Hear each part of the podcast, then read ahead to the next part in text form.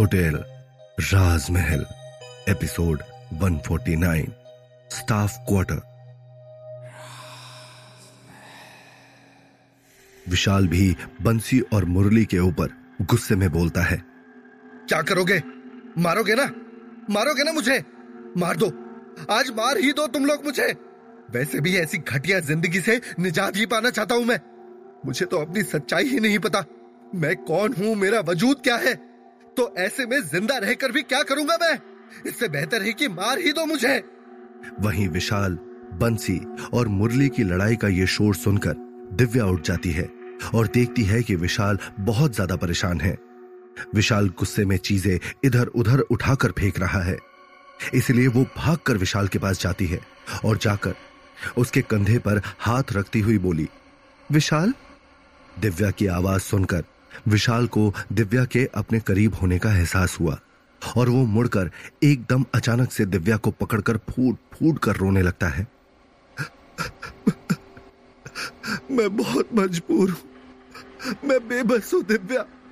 विशाल को इस तरह से गले लगकर रोता देख दिव्या को बुरा लगता है। विशाल की इस हालत को देखकर दिव्या की भी आँखें भर आईं और उसने प्यार से विशाल का चेहरा अपने हथेलियों में भर लिया फिर दिव्या ने विशाल की आँखों में झांकते हुए विशाल को समझाते हुए कहा, विशाल, क्या फ़र्क पड़ता है तुम्हें इस सबसे? तुम बस मेरे बारे में सोचो। तुम्हारे बिना मेरा क्या होगा?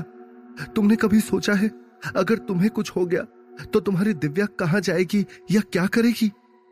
दिव्या के इतना कहते ही विशाल अपने आँखों से आँसू पोछते हुए एक बार फिर दिव्या के गले लग जाता है। तभी होटल में लगे बड़ी सी घड़ी के घंटे की आवाज़ होती है, जो साढ़े तीन बजने की ओर इशारा कर रही होती है। धीरे धीरे होटल राजमहल आग की लपटों से घिरने लगता है। लेकिन इससे पहले कि वो आग अपने चरम पर हो और सब कुछ अपनी आगोश में ले ले, विशाल और दिव्या दोनों भागते हुए होटल से बाहर आ जाते हैं। विशाल थका हारा घर पहुँचता है। उसे कुछ समझ में नहीं आ रहा होता है। कि उसकी ज़िंदगी उसके साथ और कितने खेल खेलने वाली है। इसी उधेड़ बुन में विशाल का सर दर्द से फटा जा रहा होता है। इसीलिए वो अपने लिए कड़क चाय बनाने के लिए किचन में आता है। लेकिन दूध न होने की वजह से विशाल मार्केट की तरफ़ निकल जाता है। विशाल दूध लेकर अपने ही ख्यालों में खोया खोया सा टहलते हुए घर वापस आ ही रहा होता है कि तभी उसके सामने एक जाना पहचाना सा चेहरा नज़र आता है। थोड़ा ध्यान से देखने पर विशाल को पता चलता है कि ये कोई और नहीं बल्कि उसका दोस्त अमन है। अमन किसी से फ़ोन पर बात करते हुए चला जा रहा है लेकिन उसे देखते ही विशाल गुस्से से अपनी मुट्ठियाँ भीज लेता है और फ़ौरन दूध का पैकेट फेंक कर भागते हुए अमन के पास जाने लगता है। अमन! विशाल की आवाज़ सुनते ही अमन पीछे मुड़कर देखता है पर विशाल को अपनी तरफ़ गुस्से में आता देखकर उससे बचने के लिए वो तेज़ी से दौड़ने लगता है। विशाल भी अपनी पूरी ताकत के साथ अमन के पीछे दौड़ता है और देखते ही देखते विशाल अमन के करीब आ जाता है और पीछे से हाथ से उसे धक्का मार के नीचे ज़मीन पर गिरा देता है। धक्का लगते ही अमन ज़मीन पर लुढ़कता हुआ गिर जाता है और विशाल आकर उसे ऊपर से दबोचकर अमन के सीने पर बैठ जाता है। विशाल की इस हरकत को देखकर अमन कसमसाता हुआ विशाल के चंगुल से निकलने की कोशिश करने लगा। तभी विशाल ने अमन के हाथों को अपने पैरों के नीचे दबा दिया और गुस्से में उसका कॉलर दबोच कर बोलता है, साले, खुद को मेरा दोस्त कहता है, धोखेबाज! और इतना कहकर विशाल गुस्से में अमन के चेहरे पर तीन चार मुक्के जड़ देता है। फिर विशाल अमन को बालों से पकड़कर बोलता है, बता क्या पता है तुझे मेरे बारे में? बता मुझे। ये कहते ही विशाल फिर से अमन को बालों से पकड़कर झंझोड़ देता है। विशाल की मार से बेहाल अमन हाफते हुए बोलता है विशाल विशाल, अरे अरे मुझे छोड़ दे विशाल, मुझे कुछ नहीं पता। लेकिन ये सुनते ही विशाल अमन के गाल पर एक जोरदार मुक्का मारकर कहता है, अगर तूने आज सच नहीं बताया तो मैं तुझे यही ज़मीन में ज़िंदा गाड़ दूँगा। बोल। विशाल का मुक्का इतना जोरदार था कि अमन के होठों के पास से खून आने लगा। इतना कहकर विशाल ने अमन को मारने के लिए अपने हाथ हवा में उठा लिया। लेकिन तभी अमन तुरंत अपनी आँखें बंद करते हुए एक सांस में बोल पड़ा, अरे पागल हो गया क्या विशाल? मेरी बात मान, मत मार मत मार। मैं तेरी भलाई के लिए तुझे नहीं बता रहा हूँ क्योंकि तू अपनी सच्चाई बर्दाश्त नहीं कर पाएगा। ये सुनते ही विशाल को ज़ोर का झटका लगा। और अमन को मारने के लिए उठा विशाल का हाथ। अमन की ये बात सुनते ही हवा में लहराते हुए नीचे हो गया और विशाल की आँखें हैरानी में बड़ी हो गई।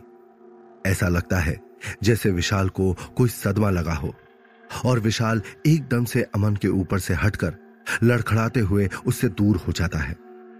अमन भी विशाल की इस हालत को देखकर बड़ी मुश्किल से उठता हुआ विशाल के पास गया और उसके सामने जाकर बैठ गया।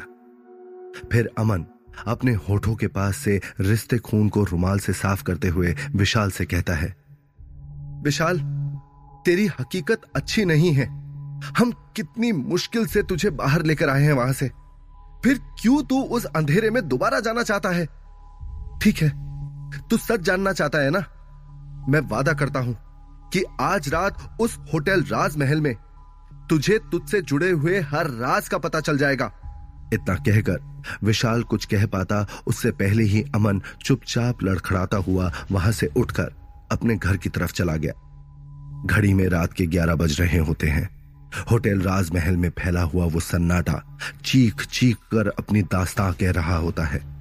वहाँ पसरे हुए उस खामोशी में विशाल और दिव्या के पैरों की आवाज़ भी किसी शोर के समान ही महसूस हो रही होती है। विशाल और दिव्या होटल राजमहल पहुँचते हैं। तभी होटल में घुसते ही विशाल की नज़र वहाँ सोफे पर बैठे हुए अमन पर पड़ी। अमन को पहले से ही वहाँ मौजूद देखकर विशाल चौंक गया। वहीं दूसरी ओर विशाल को अपने सामने खड़ा देखकर अमन भी एकदम से खड़ा हो गया। अमन कुछ कह पाता। उससे पहले ही विशाल अपने चेहरे पर हैरानी के भाव लिए अमन से कहता है, मुझे नहीं पता था कि तू यहाँ इस होटल राजमहल में आ जा भी सकता है? लेकिन अमन विशाल की बातों को इग्नोर करते हुए बोला, ये सब छोड़ विशाल, तुझे सच जानना है ना? तो आज मैं तुझे सारा सच बताऊँगा. अमन आगे कुछ बोलने ही वाला होता है कि तभी ठक ठक की आती हुई एक आवाज़ से अमन और विशाल का पूरा ध्यान उस ओर चला गया। ठक ठक की उस आवाज़ से पूरा होटल राजमहल गूंजने लगता है। ऐसा लगता है कि सन्नाटे को चीरती हुई ये आवाज़ सिर्फ़ सीढ़ियों से नहीं, बल्कि होटल राजमहल के हर एक कोने से आ रही हो। विशाल, दिव्या और अमन ने देखा कि सीढ़ियों से ब्लू रंग का ट्रांसपेरेंट गाउन पहने मल्लिका नीचे आ रही होती है। उस ब्लू कलर के गाउन में मल्लिका बेहद खूबसूरत लग रही होती है, जहाँ एक तरफ़ मल्लिका को आते देखकर दिव्या विशाल के पीछे छुप गई। वहीं मल्लिका की तेज निगाहें पूरी तरह से विशाल पर ही टिकी हुई हैं और मल्लिका अपने धीरे धीरे कदमों से चलती हुई विशाल के करीब आई और एक नज़र भरकर विशाल की ओर देखा। आज मल्लिका की आँखों में विशाल को पहली बार आँसू नज़र आए, जिसे देखकर विशाल की आँखें फटी की फटी रह गई। मल्लिका, जिसकी एक चीख से अच्छे अच्छों की आँखों में आँसू आ जाए आज वो खुद इस तरह से रो रही है। ये देखकर विशाल और वहाँ मौजूद बाकी लोगों को भी अपनी आँखों पर यकीन नहीं हो रहा होता है। विशाल हैरानी से मल्लिका को ही देखता रह गया और विशाल कुछ कर पाता या बोल पाता, उससे पहले ही मल्लिका ने कसकर विशाल को अपने गले से लगा लिया। विशाल को गले से लगाते ही मल्लिका के आँखों से आँसू बह निकले। जो मल्लिका ने भी अभी इतनी देर तक बड़ी मुश्किल से थामे रखा हुआ था। मल्लिका फफक फफक कर विशाल की बाहों में समाई हुई सी रोने लगी। मल्लिका के इस तरह से रोने की वजह से होटल राजमहल के चारों दिशाओं से अजीब अजीब सी आवाज़ें आने लगी। ऐसी आवाज़ें जिसे सुनकर विशाल, दिव्या और अमन को भी अपने कान बंद करने पड़े। मल्लिका, क्या हुआ तुम्हें? तुम रो क्यों रही हो? और और ये सब आखिर हो क्या रहा है? प्लीज़ प्लीज़ चुप हो जाओ तुम। प्लीज़ मल्लिका। विशाल ने मल्लिका को झंझोड़ते हुए कहा। मल्लिका को इस तरह रोते हुए देखकर वहाँ खड़े अमन और दिव्या भी हैरान हो जाते हैं। लेकिन वहाँ मौजूद हर शख्स को इग्नोर करती हुई मल्लिका ने विशाल से अलग होते हुए विशाल की आँखों में देखते हुए कहा, क्यों सब जानना है तुम्हें विशाल? क्यों सब खराब करना चाहते हो? जो कुछ भी हो रहा है, उसे होने दो ना। मल्लिका मेरे लिए सच जानना बहुत ज़रूरी हो गया है। कभी कभी ऐसा लगता है कि जैसे मुझे खुद ही नहीं पता कि मैं कौन हूँ। सच क्या है मल्लिका? क्या हुआ था मेरे साथ? मुझे अब इन सब चीज़ों से, इन सारे सवालों से चिड़ होने लगी है। प्लीज़ प्लीज़ मुझे सच बताओ मल्लिका, प्लीज़। विशाल ने लगभग गिड़गिड़ाते हुए मल्लिका से कहा विशाल की बातें सुनकर मल्लिका एकदम से अपनी आँखों से आँसू पोछती हुई विशाल की तरफ़ देखकर बोली, ठीक है, चलो, तुम मेरे साथ चलो। चलो, आज मैं तुम्हें सारा सच बताती हूँ।